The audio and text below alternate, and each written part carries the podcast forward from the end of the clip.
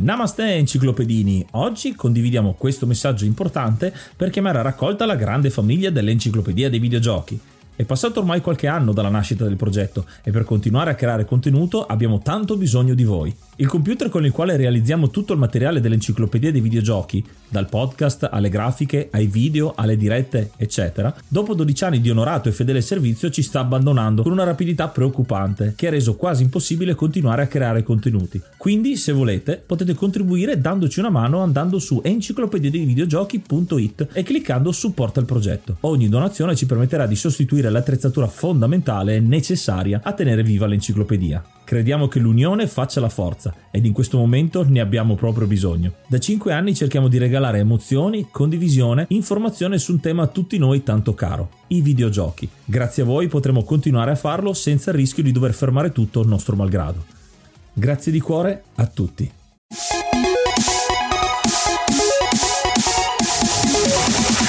Ogni bambino, quando ha circa 3 anni, passa il periodo dei perché, durante il quale massacrerà di domande i propri genitori con il solo scopo di indagare il mondo che lo circonda. Alcuni di questi bambini non usciranno mai da questo momento della vita, come lo sviluppatore di oggi. In questo episodio di Mythic Monography parleremo di un autore che ha trasformato le sue ossessioni in una serie di prodotti creativi, andando nel contempo a rivoluzionare il concetto stesso di videogioco. Oggi parliamo di Will Wright.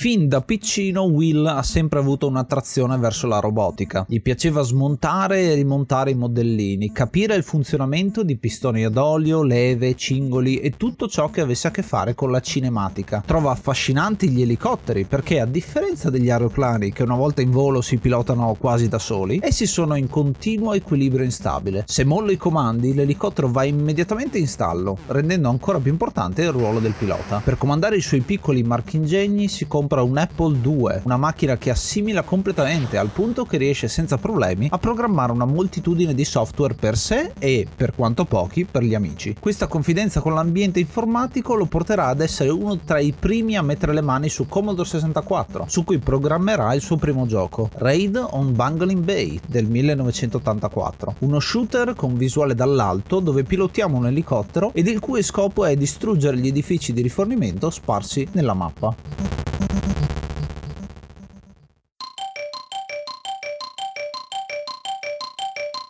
Costruendo l'architettura di fondo del gioco, l'autore si trovò a divertirsi di più a creare il mondo, con strade, convogli di rifornimento ed edifici che vengono generati là dove servono. Potenzialmente un giocatore può studiarsi le mappe per impostare la rotta ideale ed intercettare i carichi. Anziché un banale shoot em up, diventa un gioco di tattica e comprensione di sistemi più complessi. Sarà questa meccanica emergente a dargli l'ispirazione per il suo gioco più famoso, SimCity del 1989, il primo simulatore di città. Per Wright le città si comportano come gli organismi, con sistemi nervosi, muscolari e organi funzionali interni. Queste indagini a strati porterà a un gioco che sovverte le aspettative. Mentre i giochi del tempo ci vedevano come protagonista, eroe, che agiva per sconfiggere un nemico o raggiungere un obiettivo, SimCity dava al giocatore la possibilità di interagire costruendo, allocando spazi o distruggendo edifici, mentre poi si studiano le reazioni del sistema. Non c'è obiettivo obiettivo né un fine gioco, è tutto in mano al giocatore che decide quando vuole approfondire l'esperienza.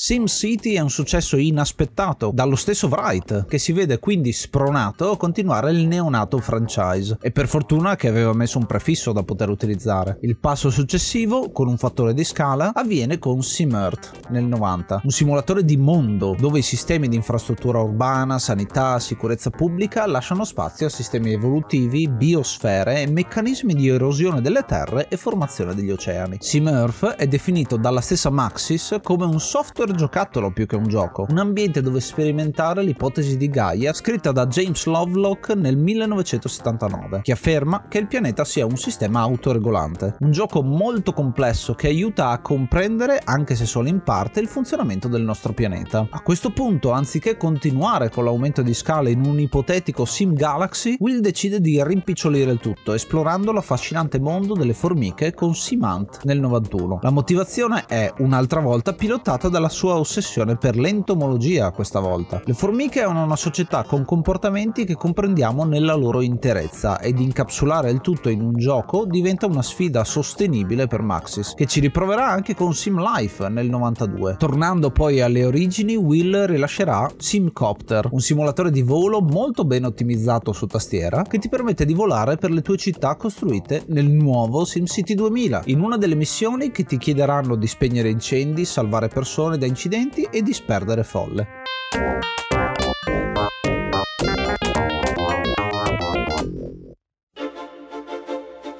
Sembra però che un gioco dopo l'altro Will Wright si stia chiudendo in una nicchia, dalla quale riuscirà a uscire con il grandissimo The Sims del 2000. Nato inizialmente come progetto architettonico, il gioco risuona con la massa di videogiocatori e finalmente videogiocatrici, grazie alla sua completa customizzazione degli aspetti della vita dei Sims, come se stessimo giocando alla casa delle bambole. Non a caso il gioco ha il working title di Dollhouse. Questo enorme successo fornisce anche un nuovo modello di business a Maxis, non più un'unica uscita da 70 dollari, bensì un costo contenuto iniziale e dei pacchetti di espansione mensili, quasi un precursore dei sistemi ad abbonamento degli MMORPG e simili del futuro. L'altra cosa che c'entra con questo titolo ed il sequel The Sims 2, 3 e 4, rispettivamente del 2004, 2009 e 2014, è il focus, il divertimento che ogni giocatore prova a costruire una vita virtuale, facendola interagire con milioni di altri giocatori, non più mondi o città popolate da sconosciuti, ma persone a cui affezionarsi e che ti esprimono direttamente i loro bisogni. The Sims è anche un passo avanti per le abilità sociali di Will Wright, che è sempre più un tipo molto diretto e poco diplomatico, che ha sempre lasciato questo incarico ad altri collaboratori. Fino ad adesso i giochi di Wright piacevano a lui perché interessanti ed il successo era quasi un effetto collaterale della risonanza che il titolo aveva sul pubblico.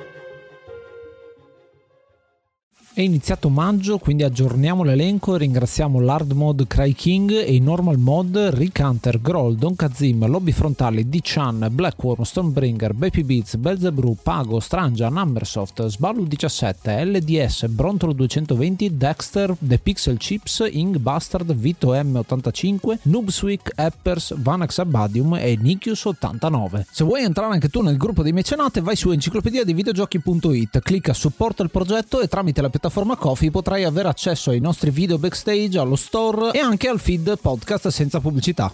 Seguici anche su Instagram at Enciclopedia dei Videogiochi, lì ci sono tantissimi contenuti tra cui le live del mercoledì e anche su Threads dove potete ascoltare e guardare i testi scritti da Ace.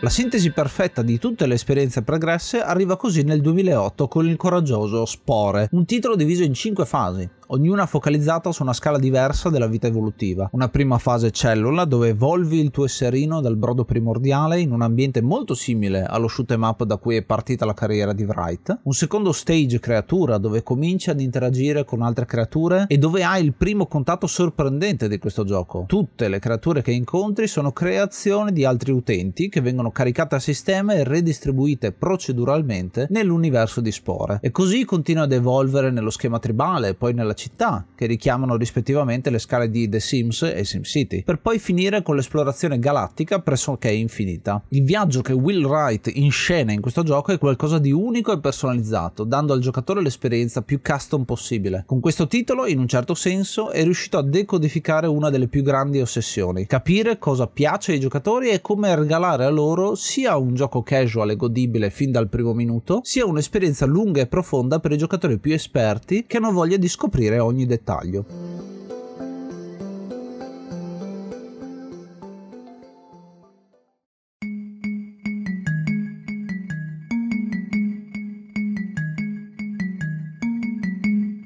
Dal 2008 però nessun nuovo gioco da parte di Will Wright, se escludiamo l'espansione Galactic Adventure per Spore. Più di una decade passata ad aspettare il prossimo titolo. Solamente nel 2018 Gallium Studios, il nuovo ambiente post Maxis dell'autore, darà la notizia sul suo prossimo gioco, Proxy, un gioco che si propone di offrire un contatto diretto con un'intelligenza artificiale che impara in base ai tuoi ricordi del gioco stesso. La premessa è al tempo stesso intrigante, complessa, misteriosa e forse anche spaventosa. Chissà cosa ci riserverà il futuro. La personalità di Will Wright è affascinante, abbiamo deciso di mettere all'interno di questi titoli, di questa editoriale, un po' anche per fare da contrappunto a quello che è stato Sid Meier, perché le carriere sono state abbastanza parallele, si sono ispirati a vicenda e come vedete c'è molto di nerd in entrambi i personaggi. Ciascuno ha le proprie passioni personali. Eh, Sid Meier ce l'aveva per i treni e quindi crea poi eh, i giochi sui treni, mm, Will Wright ce l'ha per gli elicotteri e la fa la stessa cosa. E vedete come ci sia sempre un problema da risolvere o comunque qualcosa che eh, diventa un'ossessione per lo stesso Wright di come si vada a tunnel diciamo nella visione del gioco e poi creazione di un gioco che ha successo ma non è che lo cercasse insomma. È solo bravo a fare videogiochi. Il bello di questo personaggio è che lui segue ciò che, che gli piace sviluppa ciò che gli piace. Tante volte molte volte vediamo leggiamo e conosciamo degli sviluppatori che si devono inchinare a quello che piace a quello che va. E non solo nei videogiochi lo vediamo anche nelle serie tv nei film che devono seguire certi dogmi che piacciono al pubblico. In questo caso è un personaggio che mette in primo piano ciò che a lui piace, lui ha la possibilità di svilupparlo e di condividere anche la sua passione con gli altri, quindi anche un senso di comunità, eh, non dà la pappa pronta alla gente che si aspetta un determinato prodotto, quindi anche un, un senso di conoscenza, di far conoscere la propria passione al pubblico. E la cosa particolare è quello che succede poi con Maxis, che sarà l'azienda fondata da Will Wright stesso nell'86 7 che dove pubblica insomma tutti questi giochi e che ad un certo punto chiude. Chiude perché fa parte del major questa, questa volta EA che andrà a chiudere questo studio perché passa di moda diciamo la tipologia di gioco ed è anche un po' un segno del fatto che i giochi che ha fatto sempre Will Wright sono completamente diversi da tutto quello che c'è nel panorama. Addirittura SimCity non sembra neanche un gioco all'inizio sembra più un, un sandbox dove tu puoi costruire la tua città ma non hai un obiettivo non hai un fine gioco. È proprio un modo modo di creare un prodotto che sia un giocattolo più che un gioco, un uh, mondo dove tu vai dentro e esplori le, il mondo delle, delle, formiche ad esempio. E questa cosa è anche difficile da marketizzare, da vendere perché poi quelle che sono le conversioni ad esempio su console molto spesso cambia quasi tutto il gameplay, anche lo stesso SimCity nella versione Super Nintendo che è fatto veramente bene ha degli obiettivi in un certo senso di popolazione, c'è il tutorial, ci sono delle modifiche che vengono in aggiunta e incontro ai giocatori che sono abituati ad altro tipo di giochi. Stessa cosa la vedremo con Simant dove c'è addirittura una storia molto interessante del fatto che devi prendere possesso del giardino del, del vicino che appunto è l'umano che ha la casa. E quindi eh, vedete come sia particolare creare dei videogiochi che sfidano proprio quelli che sono i canoni dei videogiochi come siamo stati abituati eh, sin dagli arcade degli anni 70 fino ad oggi. Nota dolente è che in realtà quando crei invece un gioco che sfonda a livello globale, come ad esempio The Sims, è, è quello il tuo lascito. Tu hai fatto tanti giochi, però alla fine, come abbiamo detto, Maxis chiude, ma in realtà non chiude del tutto perché svil- quelli che stanno sviluppando The Sims, che continuano a, a portare soldi, in questo caso Electronic Arts, quelli li hanno lasciati aperti perché ovviamente lo scopo di lucro c'è. E quindi anche qui un'idea partita che è riuscita a diventare molto famosa, a piacere al pubblico di massa, alla fine è quello che è rimasto, è il lascito che dà e che continua a spopolare. Uno potrebbe fare anche l'analisi di quelli che sono i SimCity stessi, cioè da SimCity 2000 e 3000 e poi il 4, quando è uscito il 4 è stato fantastico anche quello perché è un bellissimo gioco, io ci ho perso ore e ore e ore. Quando è uscito il 5, che in realtà si chiama SimCity e basta, nel 2013 è stato un po' un passo indietro da un certo punto di vista perché è molto bello, ma è in alcuni aspetti peggiore di SimCity 4, di personalizzazione, di cose che puoi fare all'interno del gioco. Sì, è 3D, sì, è molto colorato, sì, è molto bello, è molto simile allo stile di The Sims, più casual, chiamiamolo così, ma poi sarà non ci sarà un seguito, proprio Maxis andrà a chiudere e l'unica altra alternativa che avrà EA per sviluppare in un certo senso il franchise è andare su mobile con SimCity Build It che è per dire uno dei giochi che girano su piattaforme Android che sì, è carino, ma comincia a diventare ad avere tutte le pack di un gioco mobile, il fatto che devi pagare, il fatto che devi aspettare per uh, sbloccare l'energia e quindi la stamina, insomma, che ci sono nei giochi mobile, che rendono le cose un po' negative. Il lascito, però, dal punto di vista positivo, per concludere con una nota positiva, è il fatto che ci sono seguiti spirituali. Il famosissimo Cities Skyline nasce proprio come risposta al fatto che SimCity del 2013 non aveva le caratteristiche che volevano. Cities Skyline è diventato lo standard dei city building moderni.